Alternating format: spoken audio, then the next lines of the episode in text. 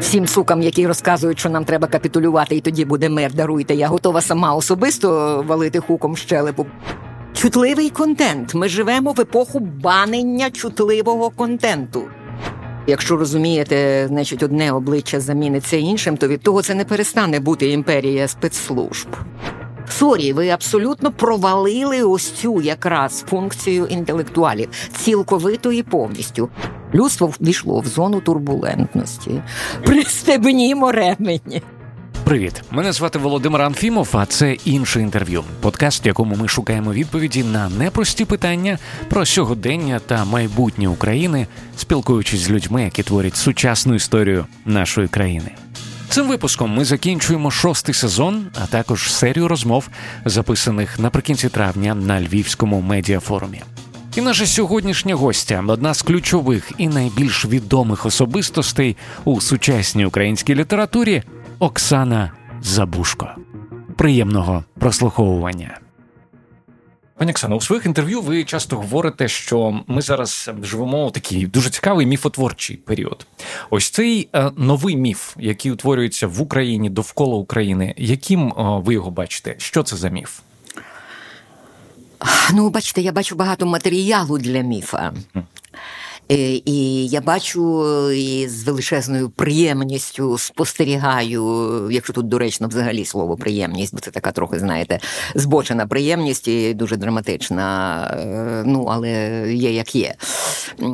Тобто ніхто не обіцяв, що буде легко. І, зрештою, частина е, трагедія це теж частина культурної історії, і те, що вона зараз повертається взагалі, може просто може потім трошки докладніше uh-huh. про це скажу, бо це окрема широка тема.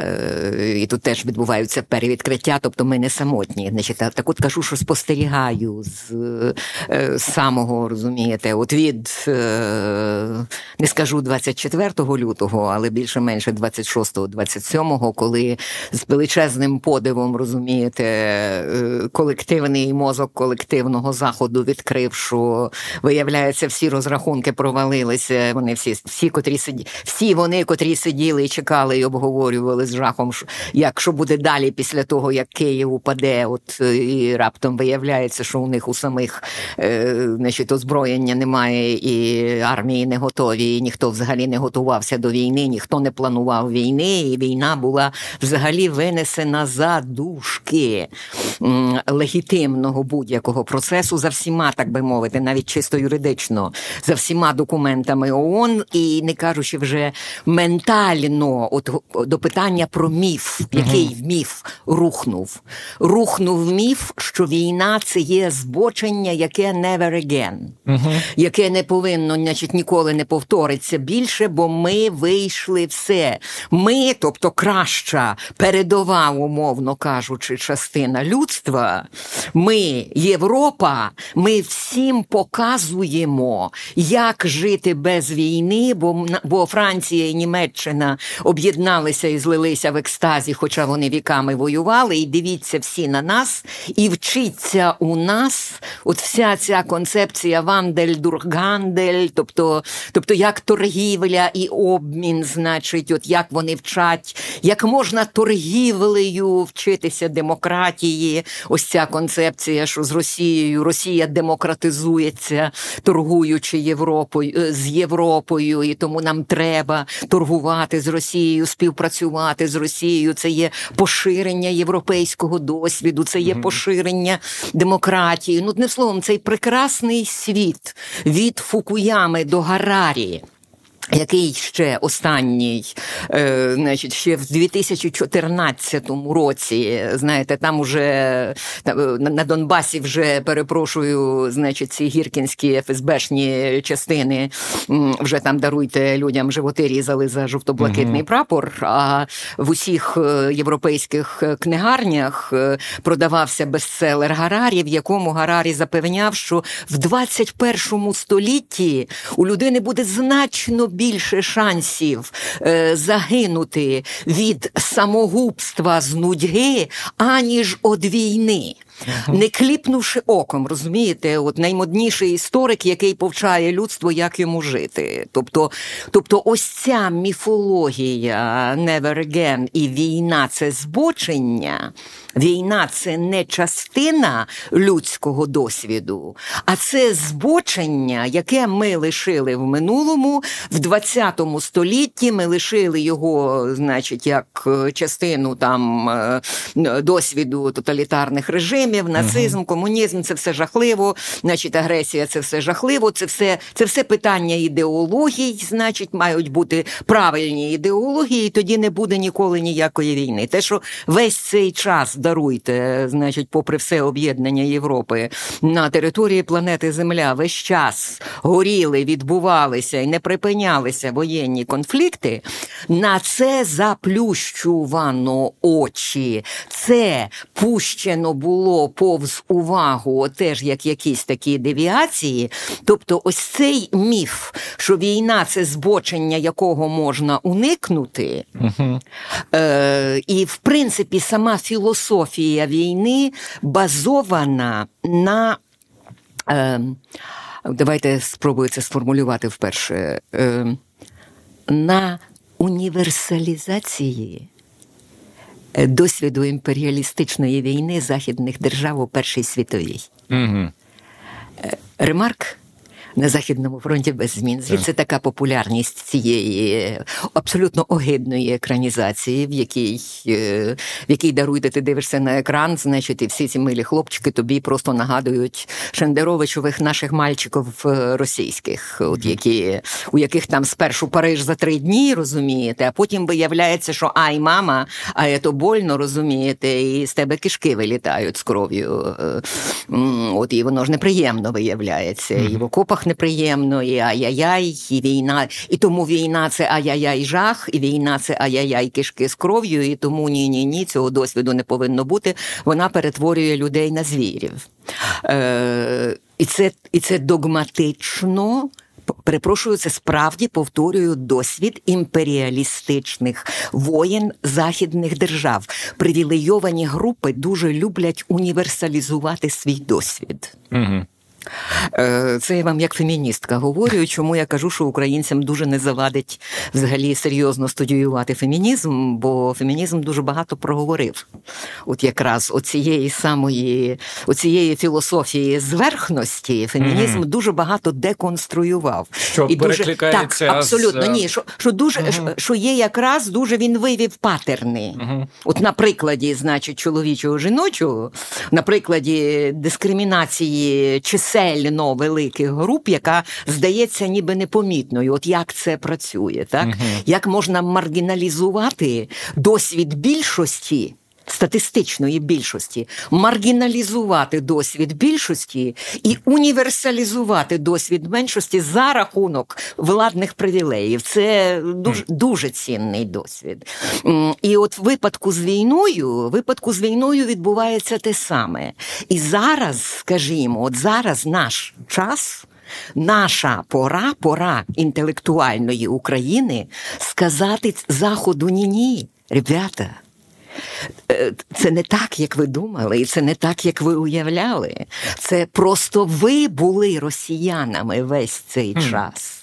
Ви вели ось ці самі загарбницькі війни, і ваші травми, і те, що ви кажете, війна перетворює людей на звірів, і те, що ви проговорювали, особливо в американській культурі, це, до речі, теж дуже сильний, дуже сильний голос. Е, ну, типу, що американці можуть знати про війну? У них на їхній землі, на їхній території даруйте війна останній раз була в пору Маргарет Мітчелл, так, звіяні вітром в 19 столітті.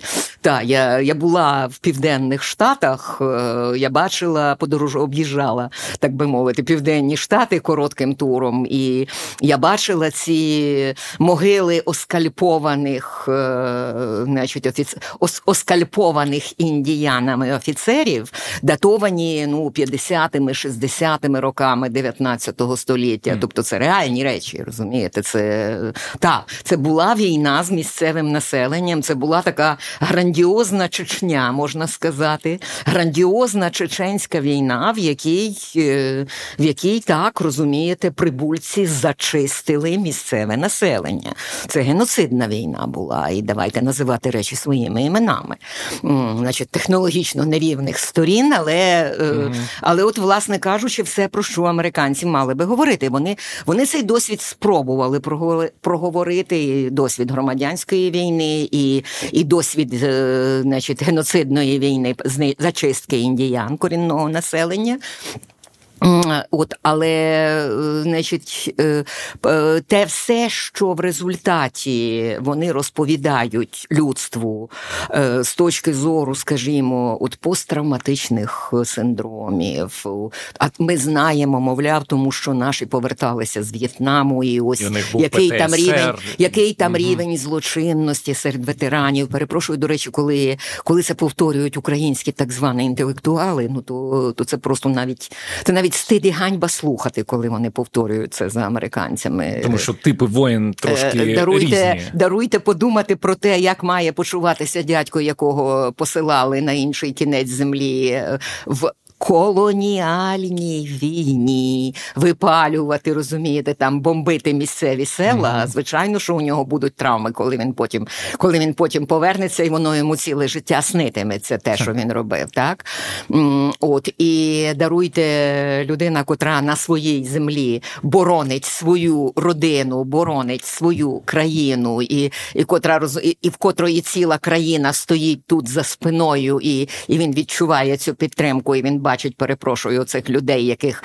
якщо він це село покине, даруйте, то вони увійдуть і зґвалтують маленьких дівчаток ложечками, як це як це відбувалося на окупованих територіях. Ну то я перепрошую, хто тут в'єтнамець, а хто тут американець в цій війні. От І і кого ви лікуєте, даруйте. І чи ви себе чуєте збоку, коли ви повторюєте оці самі попередження і застереження, що, мовляв, обережно, значить, ветерани будуть травмовані. Ну розуміється, вони будуть травмовані, тому що даруйте вони в ситуації колосального стресу живуть і і розуміється, що має бути має бути ротація, має бути якась ну більше-менше ну психологічно коректна, має бути даруйте якась зміна людей, які ну не можуть витримати, даруйте на передовій е, півтора роки. Це це абсолютно ненормально. Е, це справді е, поза людські сили, і ніхто ніхто таких випробувань не заслуговує.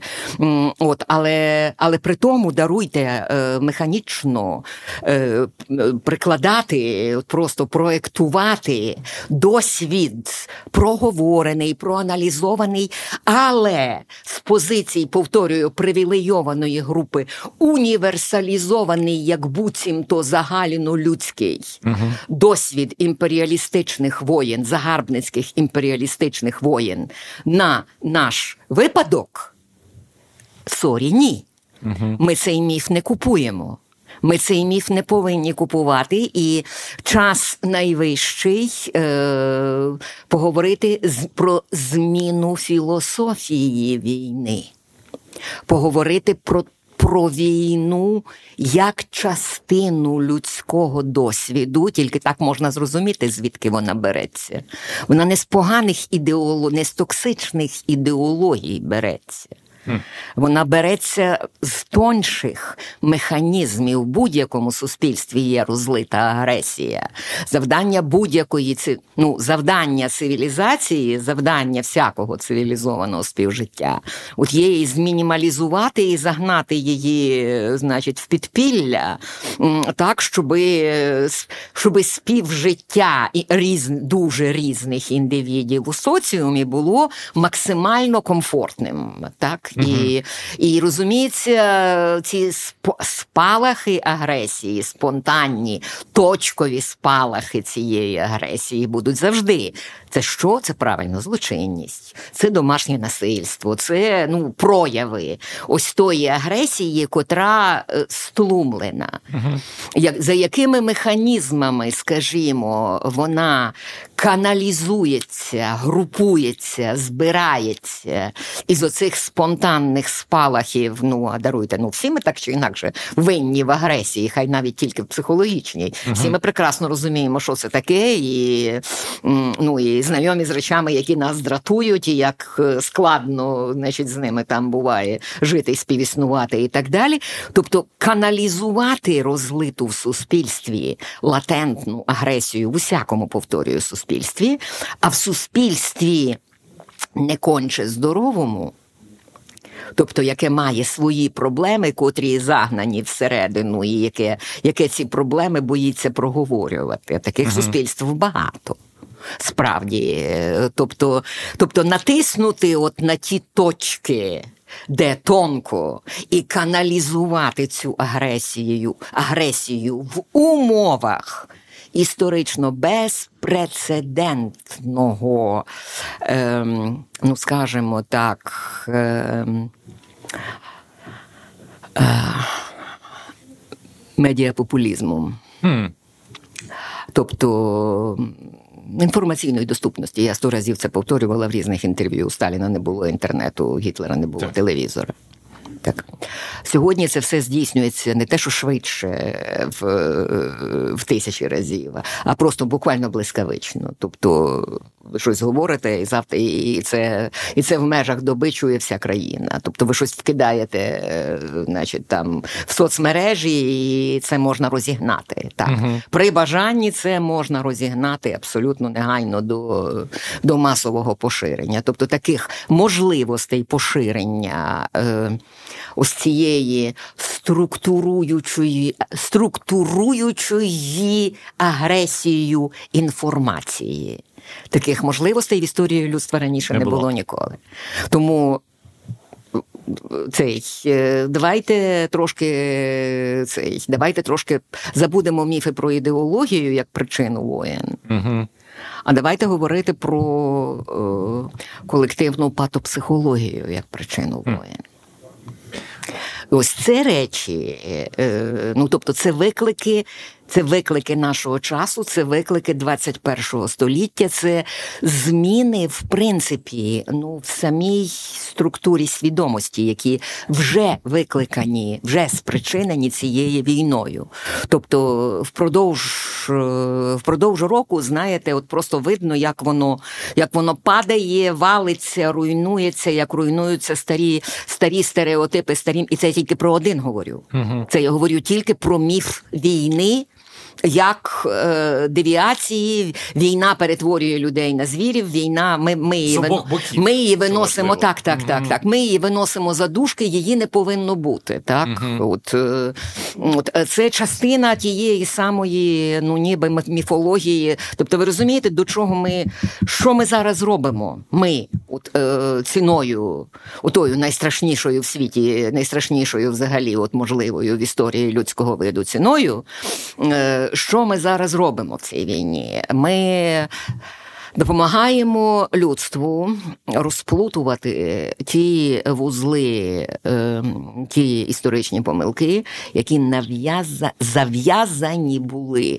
Сто років тому з початком Першої світової. Угу. Бо Перша світова дуже змінила ментальність. От тоді була ця повна перебудова. Ну, пам'ятаєте, так ми всі це пам'ятаємо з культури, з історії культури, літератури, фільму, втрачене покоління. Оце катастрофа, усвідомлення того, взагалі на що здатна людина. Ось ці перші кадри Довженкового арсеналу. Ну, весь цей шок і потрясіння від, е, від, від першого застосування зброї масового нищення. І ну, одним словом, вся ця взагалі, от вся ця філософія філософія оцього жаху і озвіріння, і як це можливо, і і так далі. і так далі. Все це почалося звідти, і, і це зміна. Це зміна взагалі культури смерті, наприклад, е, яка раніше була значно, ну скажімо так, важливішою частиною е, ну, почитайте листи Лесі Українки, е, значить, яка яка доглядає е, хворого коханого, котрий mm-hmm. приречений, от, е, який вмирає від туберкульозу. Ось це стара Європа, це ще белепок. Mm-hmm. Твої листи завжди пахнуть зов'ялими трояндами, і як він заповідає, як його поховати, як він заповідає, значить, які квіти мають бути там, значить, і на, на його гробі. І і це частина ось цієї культури Белепок. Це перша декада ХХ століття, коли кожна смерть є індивідуальна, кожна смерть є е, естетизована, проговорена, оплакана, е, кожне прощання є складовою. От весь цей весь цей траур, от вся ця жалоба, скільки вона носиться, і як це відбувається, і як ви як впізнаєте чисто візуально, для чого носиться жалоба. Ви відразу бачите людей, які переживають втрату близьких. uh Так сьогодні, сьогодні людина, яка переживає втрату близьких чи має смертельну хворобу, це приблизно перепрошую, як тоді мати хворобу сороміцьку. Про це не згадується в пристойному товаристві. Про це не говориться, так бо це травм, бо це даруйте, що там чутливий контент. Так? Так, так, так чутливий контент. Ми живемо в епоху банення чутливого контенту. Смерті нема, смертельних хвороб нема. Це це все за старості нема. Старість запихається у старечі притулки на заході, подалі від людських очей, бо старість це така хвороба, яка ну, не лікується. Вибачте, ну ну нема ж на то ради. Даруйте так. Тіло поступово людині відмовляє. Угу. От і з тим всім треба щось робити. Значить, і як з тим всім робити? Культура е, ціла наша культура починає істерично молодитися, і колосальна індустрія індустрія, б'юті індустрія спрямована на те, розумієте, щоб 60-літні виглядали як 30, як колись 30-літні 100 років тому. Ми цього досягли. Справді, ми значно ми значно краще сьогодні дис, ем, радимо собі своїм тілом, знач, значно більше знаємо mm-hmm. про своє тіло, аніж Homo sapiens цілу попередню історію. От, Але але ми не скасуємо, даруйте чутливого контенту. Ми не скасуємо смерті, Він смерті життя. і хвороб, бо це частина на життя, але те, що це от щось таке, що про що не варто згадувати, про що не треба згадувати. Ви розумієте, до чого я? Uh-huh. До того, що війна, ось це ставлення до війни, як до ай-яй-яй, який жах, ми не будемо про це говорити. Е, Те, що сьогодні, скажімо, переживають, ну я про Німеччину знаю, е, думаю, що в деяких інших європейських країнах так само це напевно те, що переживають, е, скажімо, наші біженці діт перед тим як е, дітки е, українські приходять в німецьку школу, вчителька попереджає там однокласників, що ось з вами буде там, значить, хлопчик чи дівчинка з України. У них війна. Ви про це не говоріть із ним нею, щоб її його не травмувати. Угу. Е, тобто це концептуальний підхід німецької, не тільки німецької педагогіки. Ми не говоримо про те, що нас травмує.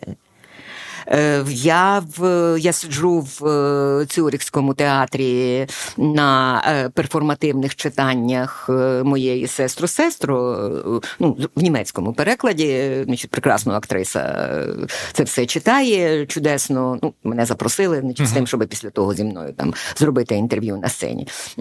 Все прекрасно, прекрасно все публіка сприймає одне тільки, але перед початком вистави, ну, перформативні читання це від вистави не аж так сильно різняться. Uh-huh. Отже, перед початком вистави значить, приходить режисер і. Виходить режисер, от і звертаючись е, до аудиторії, попереджає серед іншого, що значить, те, що ви почуєте от в цьому оповіданні, ну там вітаємо, вітаємо, значить, українську письменницю серед нас, браво, браво, браво, вітаємо. Значить, актрису, браво, браво, браво, відома акторка швейцарська. Е, е, відома в Швейцарії акторка, вона насправді австрійська, австрійка, ну менше з тим. Е, Значить, е, от е, попередження в оповіданні, яке ви почуєте, е, значить, піднімається тема аборту. Е, Хто чутливий до цієї теми, ви маєте час залишити зал. Це ну, є склад частиною сказати б ну, правових вимог от за контрактом, ну принаймні в Швейцарії. Так uh попередження, щоб, ну не дай Бог, потім не виникло якихось судових позовів, коли хтось справді потім буде травмований. І ось ця ем, сказати б. Як сказати, оце інфантильне заперечення всього поганого. Mm як чогось такого, чого не має бути в людському досвіді, і війни в тому числі. От е, ми знаємо, що на світі є, розумієте, місця, де трапляються дуже погані речі, але з нами вони не можуть трапитися. Ми будемо завжди здоровими, веселими, молодими. У нас буде мир, у нас все буде прекрасно і так далі. і так далі. А коли в нас щось іде раптом не так, розумієте, і в нас з'являються якісь дивні люди на вулицях, е, значить, е, от які починають вчиняти якісь там безчинства, б'ють вітрини і щось іще, ну то ну то ми якось, значить, пробуємо собі з ними порадити от у звичний нам спосіб і, і продовжуємо далі бавитися в що там в культуру діалогу, порозуміння і всяких таких інших речей, всяких таких от красивих словес. Е, ну, коротше кажучи, Вандель, Вандель Дурхгандель навіть тоді, коли абсолютно очевидно, що що ніщо з цього вже не працює, і цей загони неонації марширують вулицями європейських міст, спонсоровані Кремлем, і це вже ну, ніби досліджено і очевидно, але але все одно розумієте, Фрау Мюллер будуть будуть будуть переконувати в тому, що з нею цього трапитися не може. З нею нічого поганого трапитися не може, бо все погане уже з Європою в минулому. От і і далі тільки кінець історії, і І далі тільки кінець історії. Тобто, ось цей сказати б шок. Тобто, реально ми погано собі здаємо справу, от який яким культурним шоком ми дивуємося, чого це вони прокинулися щойно 24 лютого. Е, от, І і як може так статися, що ще досі не всі прокинулися навіть. Угу. От, е, Не всі прокинулися, е, значить, це так уже не можна говорити. Я це я це в даному разі говорю як людина, котра котра об'їздила за цей за рік війни, об'їздила 20 країн 21 21, край, 21 країна, 93 міста. Угу. Так, ну принаймні так мені Google видав видав. Я сама починала, коли починала рахувати, то я збивалася десь там на 17 чи 18, ну менше з тим. Google, може краще знає. От, Тобто я реально сканувала цю ситуацію, як вона відбувається mm-hmm. в різних країнах, і мушу, значить, сказати, тобто можу сказати, от з повною відповідальністю, що не зрозуміти, значить, що відбувається, не прокинутися, таких уже немає. Тобто це справді от шокова топ-новина і і, і, і, і, і топ-тема. От, Але пробувати удавати, ніби це нас не стосується. Ще продовжують. Пробувати удавати. Е, ще чим далі на захід, тим більше є е, цих люз можливостей в культурі. Угу. Пробувати удавати, що це не про нас. Угу.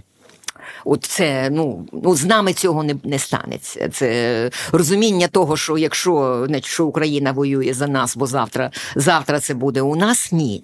Е, до цього, скажімо, на захід від колишнього берлінського муру, от е, е, ще в дискурсі, от в популярній міфології, адже ми говоримо про популярну міфологію, про ті міфи, якими якими живуть пересі, живе пересічний громадянин. До цього ще не дійшло. Ми поговорили угу. про ось цей міф і трансформацію у західному суспільстві. І хотілося б проговорити про ще одне суспільство. Е, у вашій е, книзі є одна е, цитата. Наша війна з Росією не почалася 2014 року. У 2014 році Путін зібрався і закінчувати. Так. Ну і далі вже все пішло угу. не так, як він угу. собі задумав. І далі так. ви продовжуєте.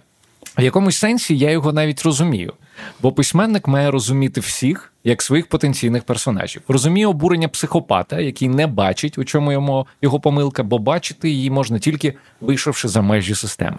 Мені дуже е, зацікавила думка про а, е, письменника як суперемпата, який має е, в тому числі розуміти не тільки позитивних персонажів, да. але й негативних. Да. От з цією так. мега емпатією, як вам здається, вже не конкретно про Путіна, якщо ми говоримо, а про е, такого середньостатистичного росіянина. То що який шифт відбувається в його голові, починаючи з 24 е, лютого минулого року? Ой, ви знаєте, це важке питання. Е, Важке питання. Я розумію, що ми всі в різний спосіб намагаємося на нього відповісти, включно з тими, хто каже, що там, значить, залити бетоном і не згадувати, і не угу. дивити, і не дивитися. Це в дуже поширена не дивитися так. в той бік. Це поширена. Ну ну зрозуміло, що там розвернутися спиною ескапізм і не хочу бачити, не хочу чути, викину там всі книжки спалю, забуду мову, забуду взагалі все і так далі. Це абсолютно ну, ну ніби нормальна така, от угу. чисто нормальна природна емоційна емоційна реакція на агресію. Багато країн це проходило в стосунку до Німеччини значить, е, після 39-го року, ну взагалі після Другої світової війни.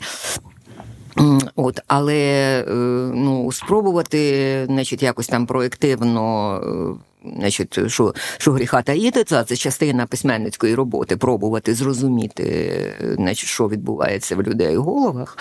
От, Тим більше, коли йдеться все-таки про такої е, сили і потуги, ну ніби масовий експеримент, яким є ціла Росія, і е, ну, зрозуміти, зрозуміти, е, значить, наскільки що там лишилося живе чи лишилося там щось живе, чи є шанси в тої території, чи єдиний. Е, відразу спойлер, моя відповідь, що єдиний шанс взагалі то це, це якраз поділ і я думаю, що ну, вся ця війна теж є виявом путінського проективного страху. Е, зрештою, він він колись і говорив, хто обзивається, сам так називається. uh Тобто, все те, що він що, що він вивалює, от ніби за цим своїм, значить, панівним, абсолютно безумним, як нам здається, дискурсом, все, що він вивалює на Україну, ну, це все проекція назовні. uh Так, uh це все насправді про. Росію. Це слід читати як проекція його внутрішніх страхів, котрі є абсолютно абсолютно підставні, більш ніж підставні. Так по факту і виявилося після 24 лютого, очевидно, цілому людству, так що це Росія failed state, так що це не працююча держава, і е, що до речі, ще досі не зрозумів захід, і що, що недостатньо озвучується у нас, що, скажімо, такий Навальний зовсім не є тут альтернативою Путіну, mm-hmm. і е, швидше навпаки він намагається виправити помилки Путіна. Е, значить, це боротьба даруйте за за краще вбивство, так. за армію без корупції, за ракетобудування без корупції, за більшу кількість краще зроблених ракет, які полетять в українські міста. І ці всі, значить, розмови, що, е, що треба підтримувати тих, хто проти Путіна. Ні, перепрошую, треба підтримувати тих, хто проти Російської імперії. Mm-hmm. От, А тут відразу коло коло тих, кого варто підтримувати, різко звужується. Просто таке катастрофічно. Шагренева шкіра, знаєте. Ось тому тому питання так, е, та, і failed state, е, і. Я вже не кажу про е, значить, про те, хто тут насист насправді, mm-hmm. і кого треба денацифікувати, і кого треба демілітариз... демілітаризувати. Mm-hmm. Е, значить, Це теж абсолютно очевидно.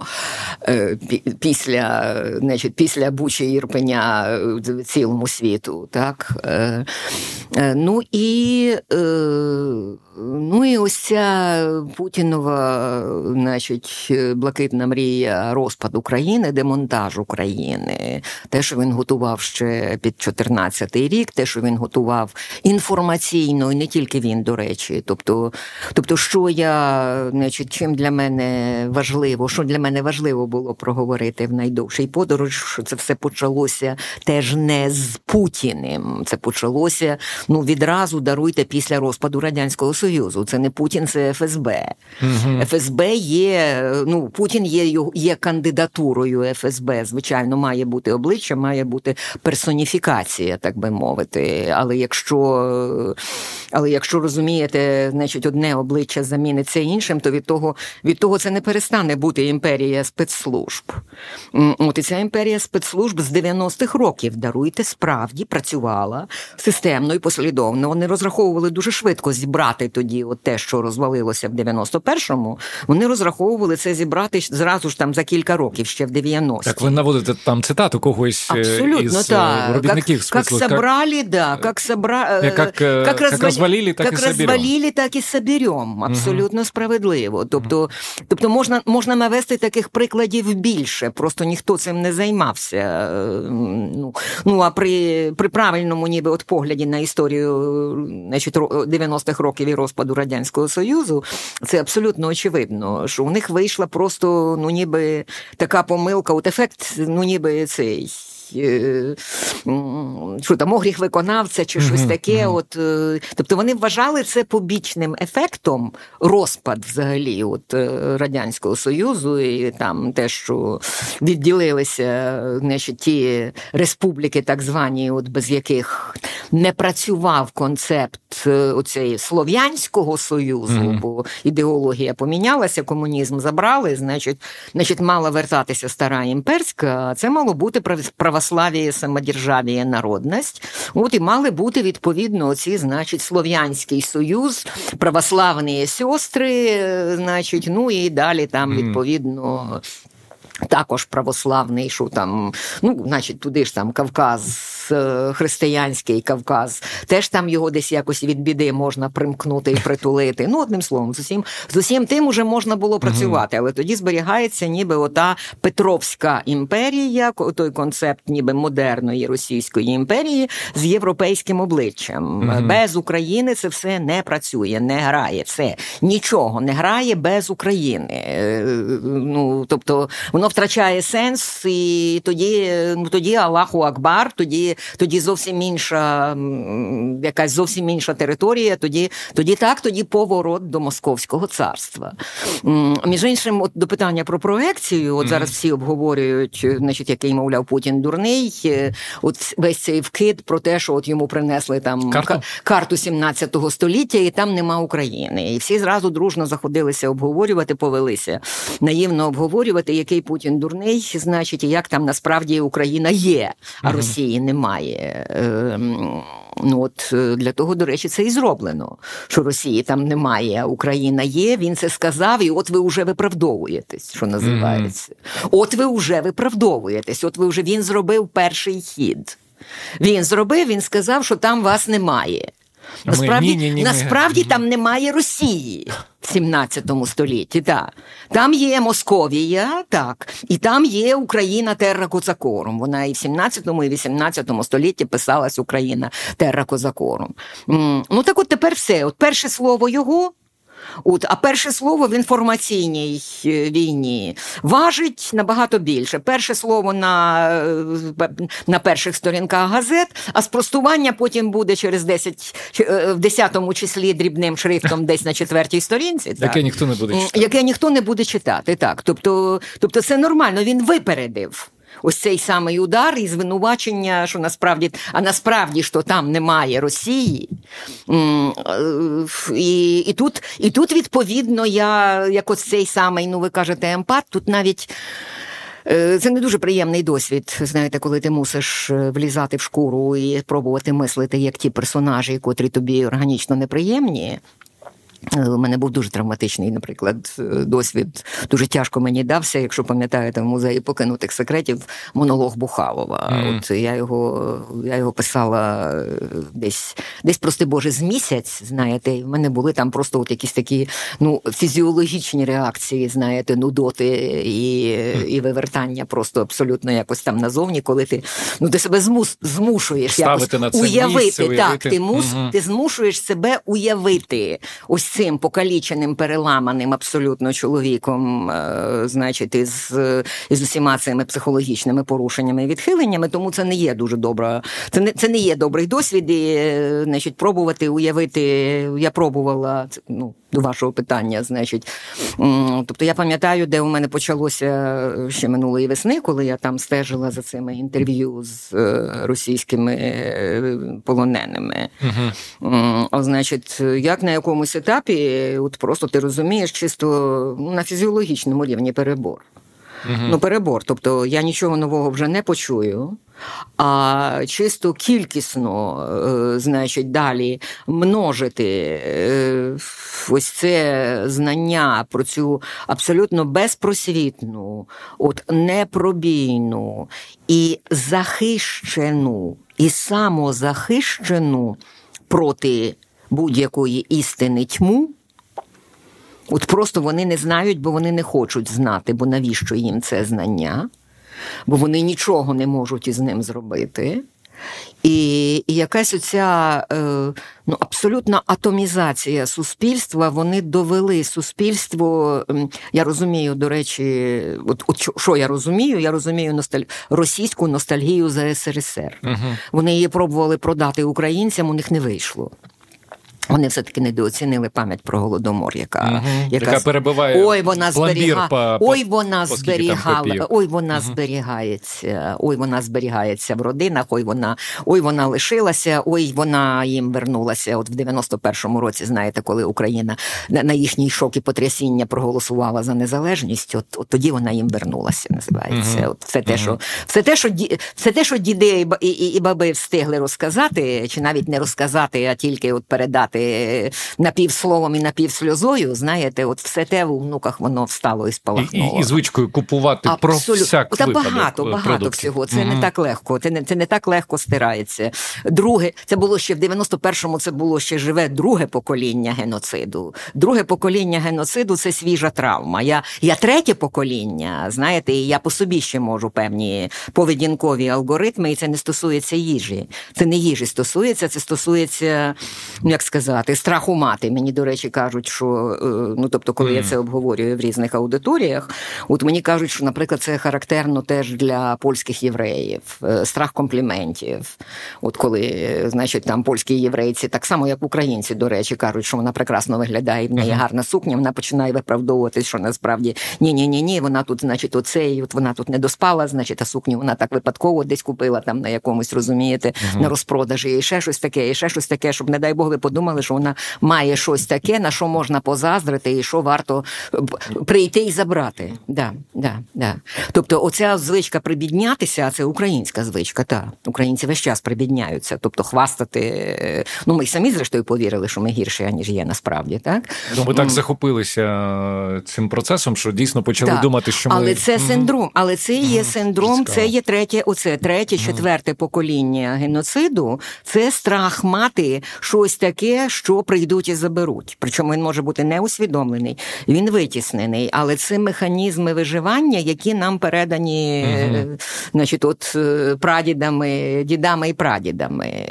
От і тому і тому ось ці речі, ну коротше, коротше, не вийде, не вийшло, не вийшло в них нам продати ностальгію за радянським союзом ніяким боком. Даруйте. Угу. Ну зовсім інший досвід, е, зовсім інший інший досвід. У них немає значить, культури приватної власності і індивідуального господарювання. Просто от у нас це є, і травма, травма того, що у нас це було забрано.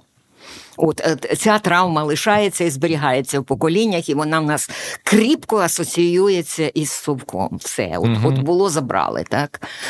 От І тому сорки, е, значить, е, можна.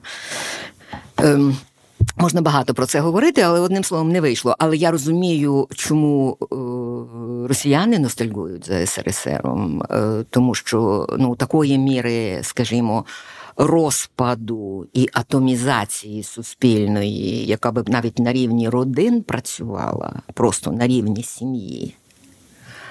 Е, ну от я, наприклад, не пам'ятаю із своїх цих самих юних совєтських літ.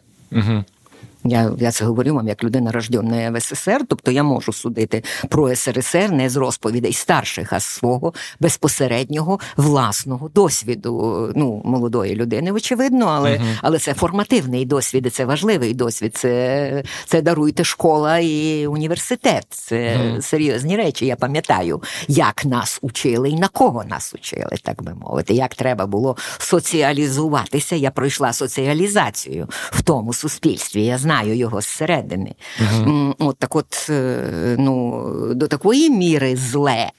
Скажімо, як от сьогодні, е, як ми сьогодні бачимо, от по тому, е, значить, по тій. По тому, як ця німита Росія, значить, кажуть, що от вона завжди була така, завжди. Ні. Ні. Тобто, тобто до такої міри, щоби ну, розвалені були взагалі всі зв'язки от в межах одної сім'ї, і і ніяким чином не працювала ось ця емпатія, е, ну, на, горизонтальна емпатія не працювала взагалі. Угу. Тобто зовсім. Тобто всі спроби, скажімо, от, е, значить, ці російські так звані ліберали, які всі помчали на захід е, е, вигризати свою частину біженських грантів. І сваритися з українцями, що ми їх, значить, не розуміємо, і їм і не спів... і їм не співчуваємо, бо вони теж жертви. От вони абсолютно щиро не розуміють, чого ми від них хочемо, бо в них немає в принципі, от, е, ну, жодного е, якогось такого, е, жодної самоідентифікації е, ну, з цією війною. Угу. В принципі, тобто суспільство розвалено до такої міри, коли він він чесно дивиться тобі в очі і каже, а при чому здесь я? А що я мог зробити? От абсолютно саме почуття якоїсь, ну ну коли ну даруйте, ну ти інтелектуал, холера, ясно. Ну ти мав би проаналізувати, що з твоїм суспільством в твоєму суспільстві за 30 років сформувався фашизм. Е, твоє суспільство за 30 років доросло до кондиції даруйте от фашистської диктатури, порівнянної тільки з нацистською 30-х років у Європі. Так от, коли даруйте, е, значить, нацистська, коли Німе... коли Німеччина з'їжджала з глузду, угу. то всі німецькі інтелектуали кричали і волали, перепрошую, ще з часів Веймара. Вони попереджали, вони верещали, вони писали про це, вони аналізували небезпеку. Ну а цілі 30-ті роки це взагалі вже просто потік даруйте від усіх цих маннів, цвайгів і так далі. і так далі. Це просто це просто потік попереджаючої застережної літератури, лектури, аналітики і так далі. і так далі. Воно не звалилося все раптом. Ой, 39-го року ми прокинулися, нам не сподобалося, і тому ми всі швиденько емігрували. Ні.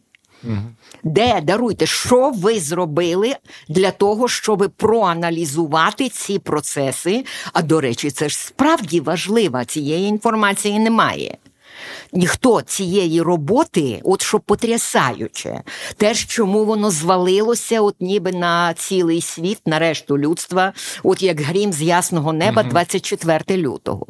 Тому що цілий час ви, перепрошую, так звані російські ліберали, котрі всі проти Путіна, котрі котрі критикують Путіна і так далі. і так далі. Ви цілий цей час даруйте, створювали просто димову завісу для цього самого самого фашизму, і ніхто з вас не написав порядної аналітичної праці, скажімо, ну, хоча би про те, як мінялась мова російських медій, а вона мінялась.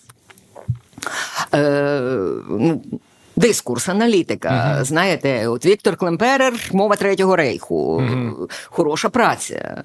Е, Оруел, до речі, ну ми знаємо трактат про Newspeak, але насправді Оруел Оруел почав писати свої статті. Ну, цей трактат про новомову, от який є частиною 1984. Uh-huh. Це, якщо ви не знаєте, підсумок статей, в яких Оруел mm. раніше аналізував, от він десь написав з півдесятка статей, е, починаючи з 30-х років, ну а і, і цілі сорокові, е, як міняється англійська мова. Mm. Він аналізував ось цю тоталітаризацію англійської мови в пропагандистських е, передачах BBC. Mm.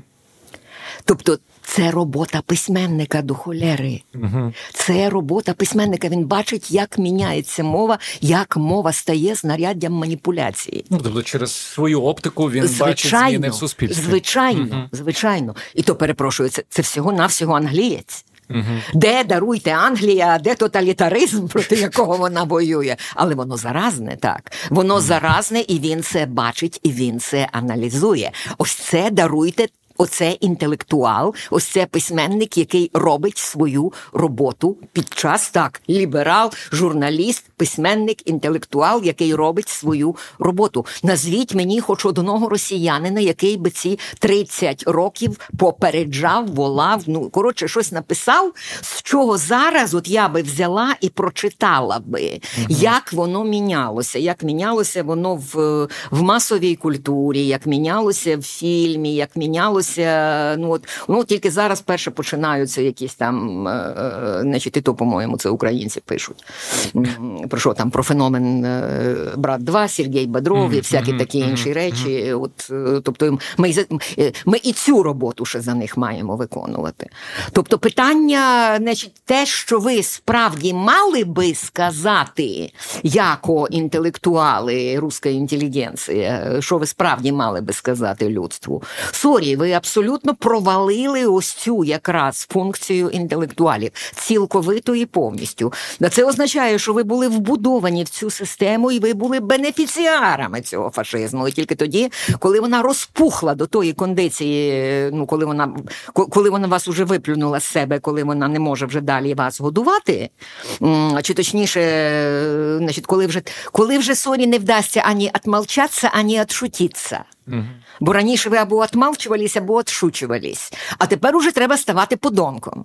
Тепер уже треба крич... виходити на сцену і кричати Гойда братіє, бо інакше тобі інакше тобі масличка з ікоркою на хліб не намажуть. Все. От уже уже треба Гойда братіє. А Гойда братіє якось не хочеться, значить, бо бо незручно, і ти взагалі уходиш за ліберала, і взагалі, значить, у тебе там іноземні гранти були, і ти друкувався, і ти там їздив в Канни, розумієте, от роками там, і, і на Берліналі, і десь там іще, а там, значить, з Гойда братіє вже уже не уже не візьмуть. Та.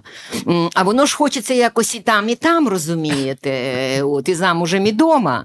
От, І відповідно починаються, розумієте, лекції про що там, костюм, значить, е, що там, костюм русських протестуючих. Тобто і далі, і далі створюється е, ось ця. Е, ну, Значить, І далі створюється от якась ця димова завіса і і, і, і фальшиве уявлення про те, ніби в Росії є якісь протестуючі, і от приїздить, розумієте, російська письменниця з лекцією про їх, де вона аналізує їхній костюм. Курча дошка та проаналізуй, даруй історію російського фашизму за 30 років а не міфічний, а не винаходь міфічних протестуючих, яких немає, і і, і, і не пробуй продати, даруйте знову продати заходу повітря і отримати за це в черговий раз там трибуну, розумієте, якогось тамтешнього університету з відповідним гонораром. Тобто, тобто, ось до питання про значить, те, що. Е, бачите, суцільні не заповнені, от суцільні лакуни, uh е, і і тому насправді я кажу, насправді мало матеріалу, який би давав, е, для, з якого можна було би робити хорошу соціальну діагностику. Тому що тому що то, ціле те суспільство, якщо доречно, тут взагалі слово суспільство, ну цілий той соціум, так, ціла спільнота об'єднана ось цими обручами е, імперії спецслужб. Хм. Е, Вона настільки забрехалась.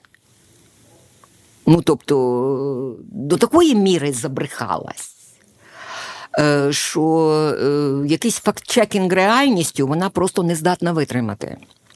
І це явище загалом ну, достатньо безпрецедентне. Дуже дуже е, великою помилкою є собі уявляти, ніби от там завтра зміниться програма в телевізорі, і вони повірять у те, що, що є в телевізорі. Ні.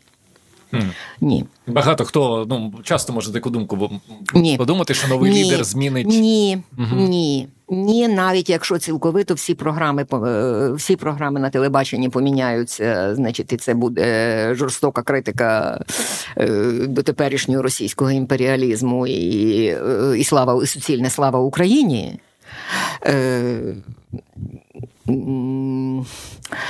Теж є прецеденти. Знаєте, є люди, є у того самого ну, не всує згаданого Віктора Клемперера історія про те.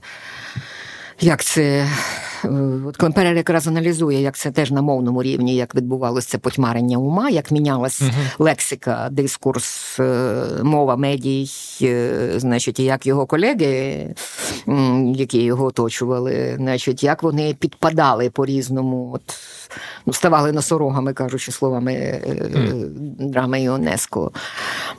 І як як от відбувався цей процес, значить, спокушання малих цих, що називається, е, і такого колективного божевілля, умовно кажучи. І як він десь в 48-му чи що році, коли він був в комісії з денацифікації, він зустрів одного такого свого колишнього колегу, якого значить, вигнали замітати вулиці, і сказав йому, що слухайте, я можу за вас, ну давайте, от ви я я можу за вас посвідчити, що ви нічого поганого не робили.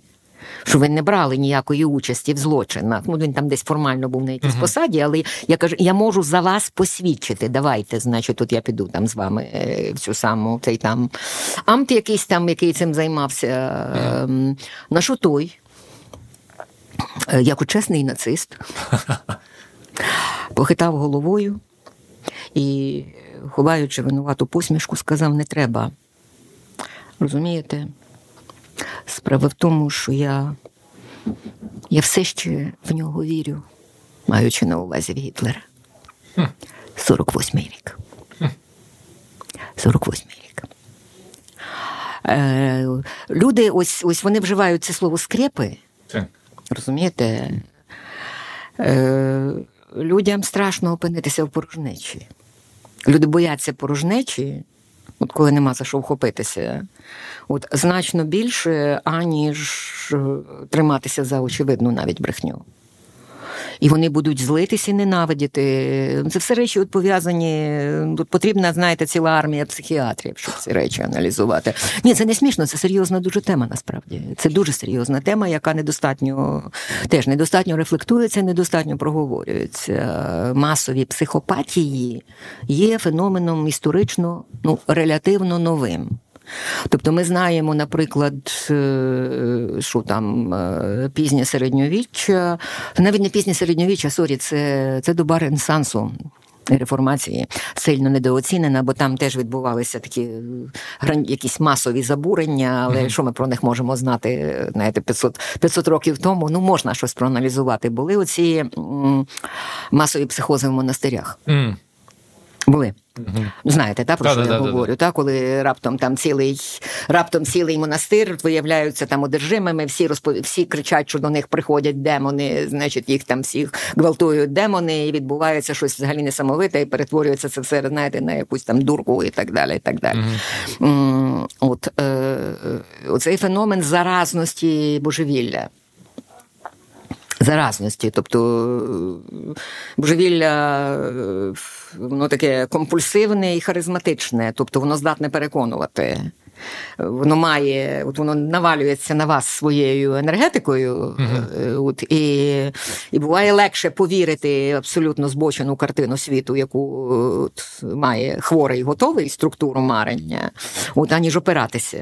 Uh-huh. От, і... Особливо, якщо твоя картина світу не до кінця сформована. Абсолютно, абсолютно, браво, браво, браво. так от коли вона не тривка, от і тому відповідно оці, значить, які б вони там, як би вони там безумно не звучали, але оці скрепи сказати, бо з якими вони працюють. Е, ну, Тобто це тяжка тема, от яку ви підняли, значить, що, що чекає Росію, що відбувається в голові пересічного росіянина, можна сказати, що відбувається в душі пересічного росіянина. Там сидить страх. А страх це така страшна штука, розумієте, яка є дуже поганим порадником е, в соціальних процесах, а особливо в тих соціальних процесах, котрі справді ой мамо котрі справді ой, мамо, коли твоє суспільство справді летить у прірву, от і треба якось, значить, робити якісь там, е, я не знаю, створювати якісь громадські організації, комітети національного порятунку негайно, щоб щось витягти, що ще можна витягти. А ніякі комітети не створюються, тому що воно розвалене. Це те, що Ганна Аренд, до речі, говорила. Що таке тоталітаризм? Суспільство безмежно самотніх роздрібнених індивідів. І дуже цікаві, до речі, тут теж свідчення. Ну, бачите, нацизм. Ми весь час звертаємося до прикладу нацизму, бо він бо він ну ніби найкраще проаналізований, е, хоча теж недостатньо, якщо розібратися. Я я приблизно коли. Коли я зрозуміла, до чого воно все йде, то я десь від, щоб не збрехати, 12-го року, ну тобто вже 11-й рік поспіль, так? От я ринулася шукати за матеріалами, от якраз е, якимись аналітичними е, працями, студіями, от того, що від оцього німецького прецеденту, uh щоб зрозуміти, як воно відбувалося, як uh варився весь цей бульйон. Тобто, справді, от е, значить, з 12-го минулого року я шукала, ну, бачила, куди нас заганяють от системно. От, І я шукала, значить, як, що написано. Е, ви знаєте, на пальцях одної руки. Mm. На пальцях одної руки. Ні, не про те, який нацизм поганий, як погано нацизм, яка це людиноненависницька ідеологія і так далі. і так далі. Ні. Про те, як це працює от структурно на психо, на, психо, на рівні ось цього масового психологічного потьмарення, аналітики ось цього рівня. Mm-hmm. Чому зараз відбувається в тій такій Німеччині? І це, це недостатньо проаналізовано. Ні. Це дуже недостатньо проаналізовано, чому зараз відбувається реабілітація. Значить, от чому чому з'являються, скажімо, ці проросійські неонації в е, в Німеччині і навіть мають шанси непогані шанси на виборах, розумієте? Е, чому е, є ем, я розмовляла з. Е, з Тобіасом Грюнбергом, е, автор, е, молодий письменник, автор нонфікшн якраз праці про про цей самий от німецький неон, про німецьких неонації. Е, він зробив таке включене спостереження. Він 13 років серед них провів, замаскувавшись, замаскувавшись, ніби під них як однодумець, от теж намагаючись зрозуміти, що там відбувається в головах. Так. От, І, і він але щойно тепер щойно, аж оце зараз даруйте, ось молода Німеччина, так от починає почина, пробує розібратися ось на цьому рівні. Знаєте, що що відбувалося в головах? Так от, е, значить, до чого я це згадала, що в Німеччині е, ну, дуже показово, знаєте, от, наприклад, е, ну, з усіма цими. Коли ви коли ви дивитеся, що вражає, наприклад, коли ви читаєте ці нечисленні, але все ж таки е, свідчення очевидців е, про ці значить, масові зґвалтування чинені радянською армією, коли mm-hmm. вона увійшла mm-hmm. на територію Німеччини. Е, значить, Як взагалі ну, не було підтримки, як цих дівчаток. Молоденьких, на котрих котрих просто хапали значить, російські солдати, яких ніхто не переховував з своїх, з німців, яких навпаки випихали, щоб врятуватися самим, даруйте старші фрау. Поштиві і побожні старші фрау, які які кожної неділі ходили до церкви, розумієте, ось цю саму Габі Кьоп, uh от е, перекладено українською, чому я народилася дівчинкою, от витягали з під стола, де вона ховалася, і казали, а де тут у нас маленька Габі? Е, ось це тоталітаризм суспільство самотніх, де кожен кожному вовк, де кожен тільки за себе зона, модель зони умрити сьогодні, а я завтра. Кожен тільки за себе. Тобто якась, значить, оце от солідарність, оці всі, чому вони, до речі, майданів не розуміють. Угу. Вкладається абсолютно ну немає. Це даль...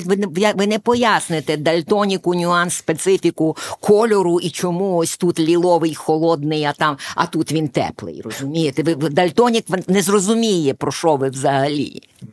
Він скаже, що ви його розводите. Ви навмисно йому щось втюхуєте, ви розводите. Насправді вас намовили так говорити, ніякого лілового не існує взагалі. Він його не бачить.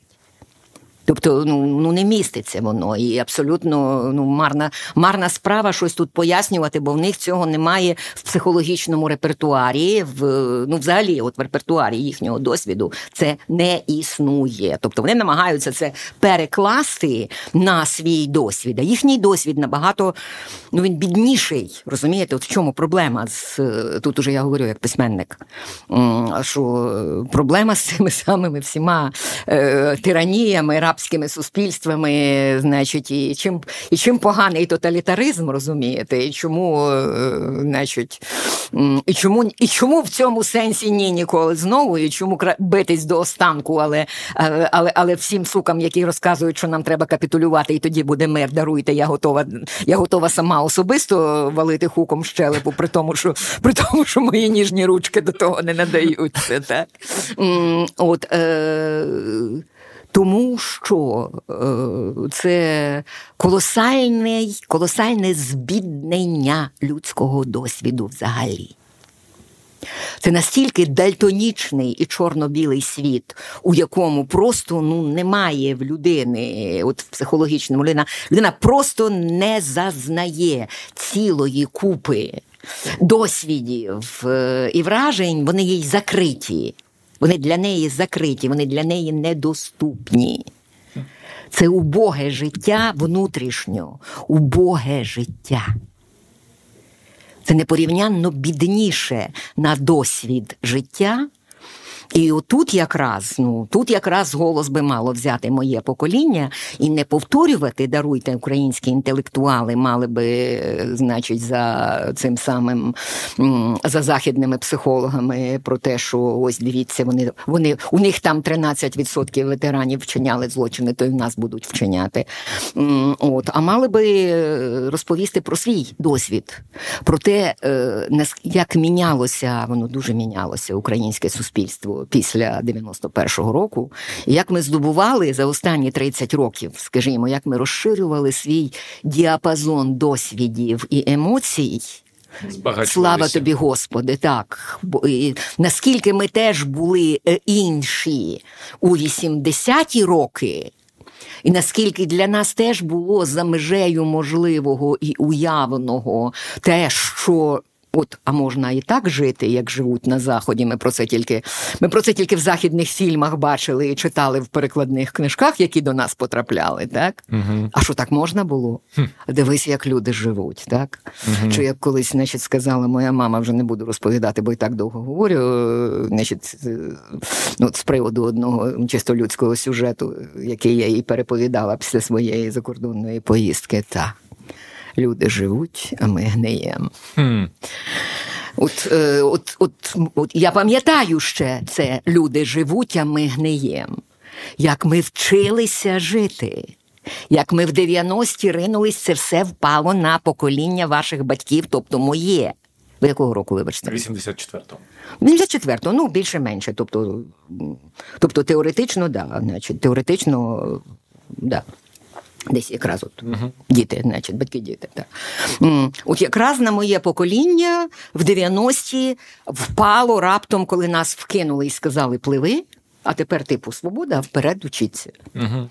Учіться. Хто випливе, той випливе, хто виживе, той виживе, хто навчиться, то не хто не навчиться, ваша проблема. так?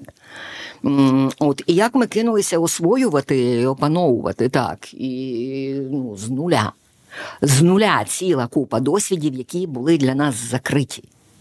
Навмання, навпомацки, е, знаєте, і як ми з того, як ми вирулювали, і як ми, врешті-решт, навчилися. Тобто, станом на ми ми те, що називається quick learners, насправді. Mm. Ми суспільство дуже швидкого навчання. Ми за за всього одне покоління. Не уявляєте, яку колосальну дистанцію ми пройшли.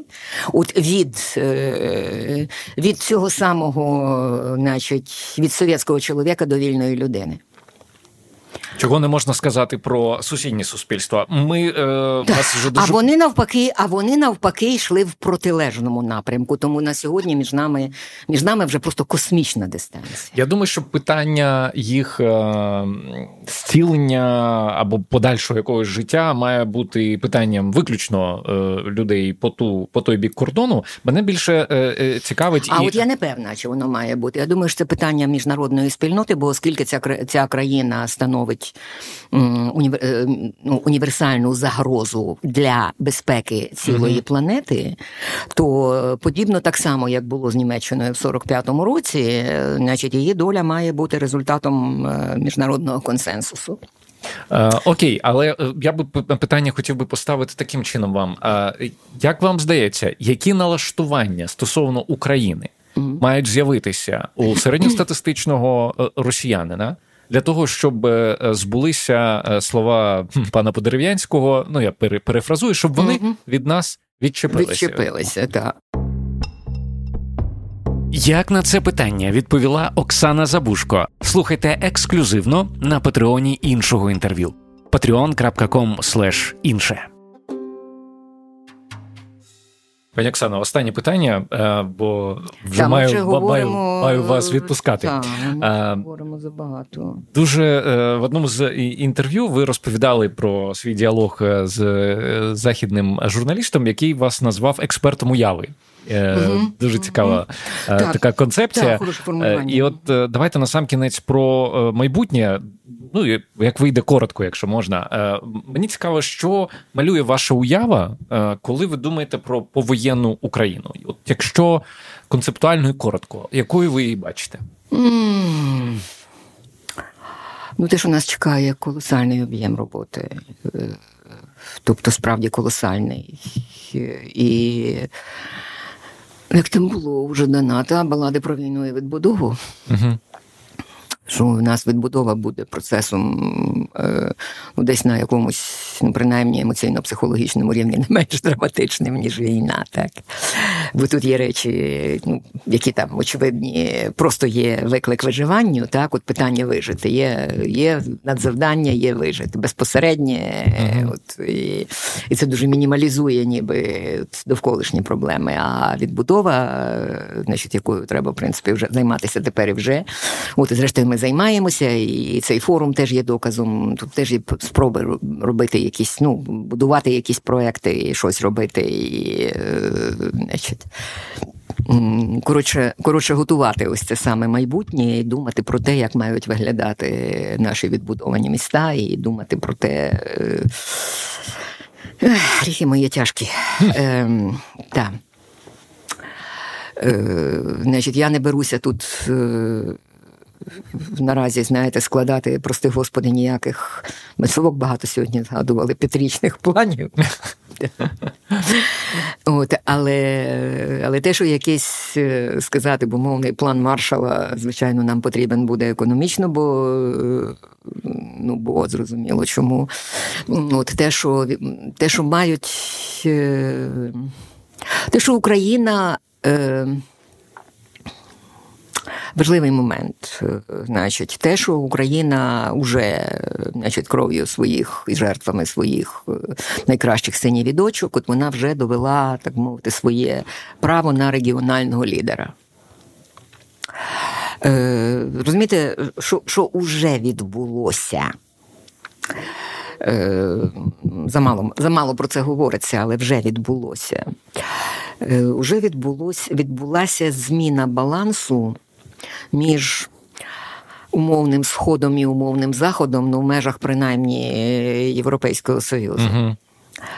Е, тобто, ну ви розумієте, як це виглядало раніше. Значить, оці всі країни колишнього східного блоку. Термін, до речі, так само, як до нас вживалося колишня Радянська Республіка, так в стосунку, знаєте, до до країн Балтії, Польщі, Чехії, Словаччини, е, нічтоже сумняшися, вживався термін Східний блок людьми, народженими в 90-ті роки. Uh-huh. От І теж тільки зараз, от е, при тому, ну от мені це говорять, скажімо, мої е, голландські, бельгійські бельгійські, норвезькі і інші читачі молодо, молодшого покоління, от яким я звертаю на це увагу, mm-hmm. на цей на цей самий слововжиток, і вони починають рефлексувати, що а справді тут же щось тут же щось не так. От чому в нас в підручниках досі це написано? Коли mm-hmm. коли Берлінський мур упав у 89-му році, а я народжена в 93-му, от і мене досі вчать про східний блок. Про цей блок. Так, mm-hmm. досі східний блок, і досі є це поняття східного блоку, чи як кажуть, старі і нові демократії. Старі, як ви розумієте, це ось ті, котрі повчають насправді колишні імперії, котрі повчають ось цю саму нову Європу, яку прийняли, впустили до клубу, як бути демократами, і якщо е, донедавна, е, значить, скажімо, там литовські європарламентарі щось пробували якось там звомпити е, стосовно загроз і ризиків mm-hmm. надто тісної економічної співпраці з Москвою, то завжди міг їм їхній французький колега поблажливо і з чисто французьким хамством воно має свої, е, значить, ну, свої відповідно усталені культурні форми. Знаєте, сказати, як згадувала одна литовська європарламентарка. Мадам, у вас фантомні болі. Радянський Союз розпався 30 років тому. Ну і ви ж розумієте, що після 24 лютого Вже таку фразу все. Тобто, тобто, значить, тепер от всі ці всі ці Балти і поляки, які про щось попереджали, але їм казали, що вони молоді, дурні і в демократію не вміють. От вони тепер трохи чи не в футболках, а ми ж казали, розумієте, там по Європарламенту розгулюють, проводять абсолютно революційні взагалі там свої сесії ці засідання, на які всіх запрошують, які були просто раніше абсолютно непомисленні. Я на одному такому була теж, значить, запрошеним гостем. От і ну і це справді е, теж до питання про зміну дискурсу, але але приїзд, е, ну скажімо, там, коли Байден все кидає, розумієте, і мчить у Варшаву, то це теж тому, що так, щось е, все міняється баланс. От Тепер діалог на рівних. так? Так? Тепер ви тепер виявилося, що досвід ось цих ніби нових демократій, от він щось важить на е, терезах міжнародно глобальної міжнародної безпеки, і треба їх слухати, бо вони мають свою свій повноцінний голос, значить, щось мають до сказання, знаєте, от людству на май... цілому людству на майбутнє не одна Франція, ні з Німеччиною всі розуми поїла. От і е, ну і справді це, е, ну, це сюжет, при якому. Е, як я повертаюся значить, до того, що я сказала на початку, відповідаючи на ваше питання, та Україна завоювала собі право на роль регіонального лідера Тобто, ось цей наш ну має відбуватися зараз. Ось ця переорієнтація не тільки в тому плані, хто наші найближчі союзники, а розуміння, е, значить, що значить, цієї нової конфігурації, в якій нам з ними жити. Угу. Е, я не не втомлююсь повторювати, що це конфігурація вона ще в 2014 році проступила. Відразу ж причому проступила. Це конфігурація Мазепиної Європи. Угу. От від від півночі на південь. Ось ця концепція інтермаріуму, яка має свої, значить, у польському виконанні вона має свої обтяження, значить, цим незреалізованим польським імперіалізмом, але її можна від того відчистити. Угу. Е, І варто пробувати від того відчистити. Е, і... Е, Тобто, тут, тут, повірте, з мене говорить не моє полонофільство. От я дуже рада, це теж такий, знаєте, е, значить. Теж такий перст долі, але не випадковий. Я дуже рада, що що 24 лютого мене заставу в Польщі. В Варшаві, так? В Варшаві, так. Угу. День перед тим прилетіла, бо день перед тим, 23 лютого, вийшла е, значить, планета Пьолун, от, і на, на, на, прилетіла на три дні на презентацію. так? Ну, вийшла Затягнулася. Презентація дещо затягнулася. Книжковий тур дещо затягнувся і вийшов, вийшов далеко за межі Польщі. Так але ну безпосередньо, скажімо, от якісь ці перевороти в свідомості польських еліт я спостерігала от там в Варшаві, от от просто напряму, знаєте, загарячу. От всі самі перші дні. Це теж, до речі, от окрема тема. і Про це окреме есе можна писати. Їм теж треба було дечого навчитися. Mm-hmm. Тобто. Тобто успіх, скажімо, значить, моєї планети Пьолун, яка там стала е, в списку бестселерів Емпіку поруч із е, Джо Несбю, Сапковським і Донною Тарт і ще кимось там. Оце не тому, що в мене така класна есеїстика. Ні, ну я не заперечую, в мене класна есеїстика, але так, але есеїстика даруйте не є масовою лектурою. Це не Дона Тарт, і вона не вона не повинна даруйте витримувати там чотири передруки за за два місяці, чотири тиражі за два місяці. А чотири тиражі за два місяці вона отримала тому, що вона якраз потрапила, знаєте, в седно, як писали польські е, критики. Uh-huh. От вона якраз потрапила в цей самий нерв, коли польське суспільство потребувало швиденько і негайно поміняти орієнтири, і те, що вони значить, там раніше були розвернуті спиною до цього самого сходу, от і і згодні були на ось цю позицію. Ну, ми в Європі, ми захищені. Тут у нас НАТО, розумієте, тут у нас база НАТО в Жешові. Ми, ми в безпеці, а те все що там далі на схід, то нас не стосується, навіть якщо там Путін все забере, mm розумієте? І тут раптом ось е, і тут раптом ось цей дикий шок, і оце розуміння, що киди Київ упадне, то завтра завтра російська армія буде в Варшаві. А у нас а у нас армії нема. У нас бюджет даруйте воєнний, розрахований на е, на якийсь там даруйте символічний прохід на миротворчі війська, десь там mm в умовному Іраку чи Афганістані і більше ні на що. І взагалі за опитуваннями даруйте у нас ціле молоде покоління на питання, що будете робити, як буде збройний напад на Польщу, кажуть, що вони втечуть з країни, емігрують, розумієте? От бо, значить, теж мислення, от е, європейська культура. Угу. Значить, а чому я повинен брати зброю? Це мають робити спеціально навчені люди. Я на це платив податки. Угу.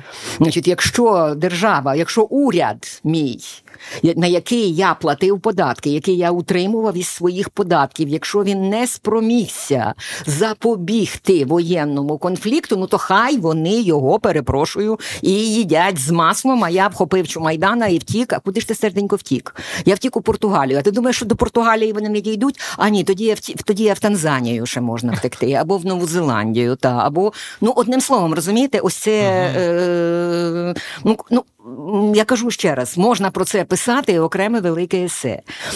От і як це все відбувалося, і як це все от, ну, зблизька, коротше кажучи, швидко дуже відбулося це упритомнення, опритомнення цих польських еліт. І ось це розуміння того, що нам жити разом. Що на майбутнє, ось на це найближче майбутнє, в ось цій самій Мазепиній Європі від Швеції по Валахію, перепрошую Румунію, так? Mm-hmm. Да щось нам жити разом. І нам, е, нам будувати. Взаємини, співпрацю, так, нам будувати за цими самими мапами, знаєте, Великого князівства Литовського, але враховуючи помилки предків. Угу. Ось це розуміння є.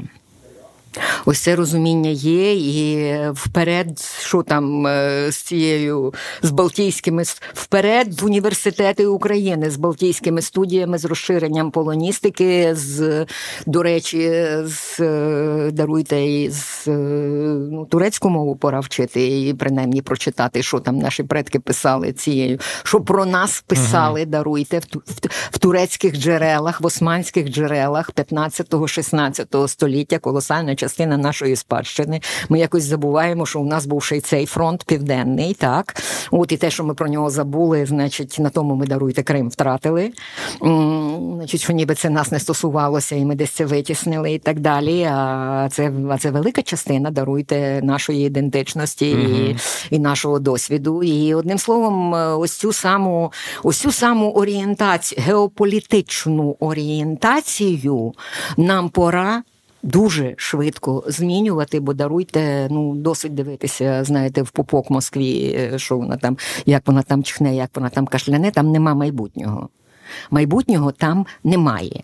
А от наше майбутнє, ось це саме даруйте всього, з варягу греки, поїхали. Поїхали, згадали своє початкове призначення.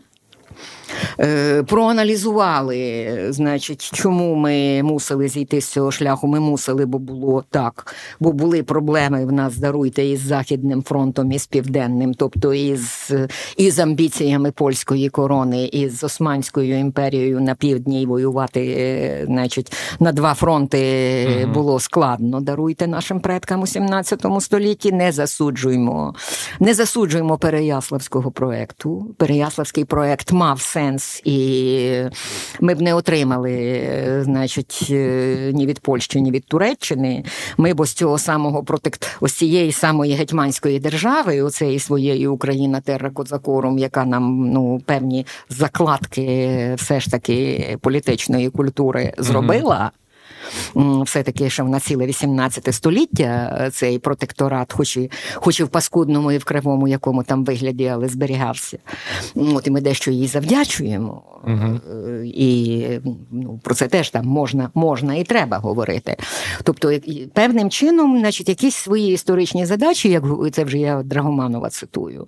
Ось цей самий Переяславський проект виконав, а зараз він добігає кінця.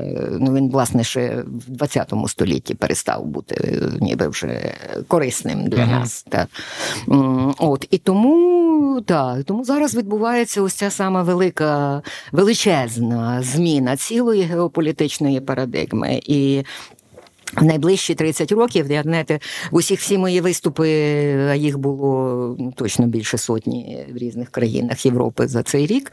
От всі виступи закінчуються переважно питанням із залу, типу, а що ж так, що ж, так як ви спитали, типу, а що а що, що робити? Що нам робити? Що нам робити? Так, значить, я завжди говорила, що починати переписувати підручники.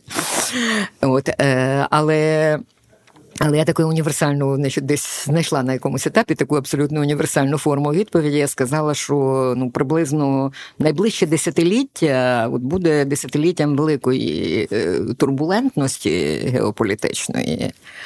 Е, ну, не кожного дня розпадаються, даруйте трьохсотлітні імперії, так. тому це абсолютно прогнозований процес, і треба його зробити. Завдання його усвідомити і зробити його якомога більш контрольованим, м'яким, спокійним, от щоб воно щоб воно відбувалося без, е, значить, е, без тих катастроф, в тому числі екологічних, до речі, які які можуть вилізти боком цілому людству, не кажучи вже найближчим сусідам.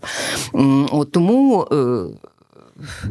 Тому сказали, я так, починається з входу. Людство війшло, вже війшло в зону турбулентності. Тому fasten your belts. Прист... Пристебнімо ремені. Я думаю, на цьому е, попередженні будемо закінчити. Я вам дуже вдячний за цю розмову. Дякую. Друзі, на цьому ми закінчуємо шостий сезон подкасту Інше інтерв'ю. Я дуже дякую всім, хто був з нами весь цей час. Особливо подяка нашим патронам.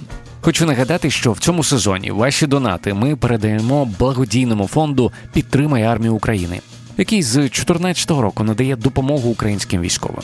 На сторінці фонду ви зможете побачити, як багато корисних речей було придбано, зокрема завдяки вашій підтримці. Також хочу сказати спасибі нашим інформаційним партнерам на часі.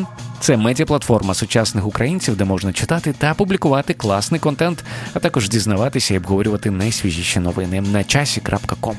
З вами був Володимир Анфімов. Підписуйтеся на мене у Фейсбук та Інстаграм. Почуємося.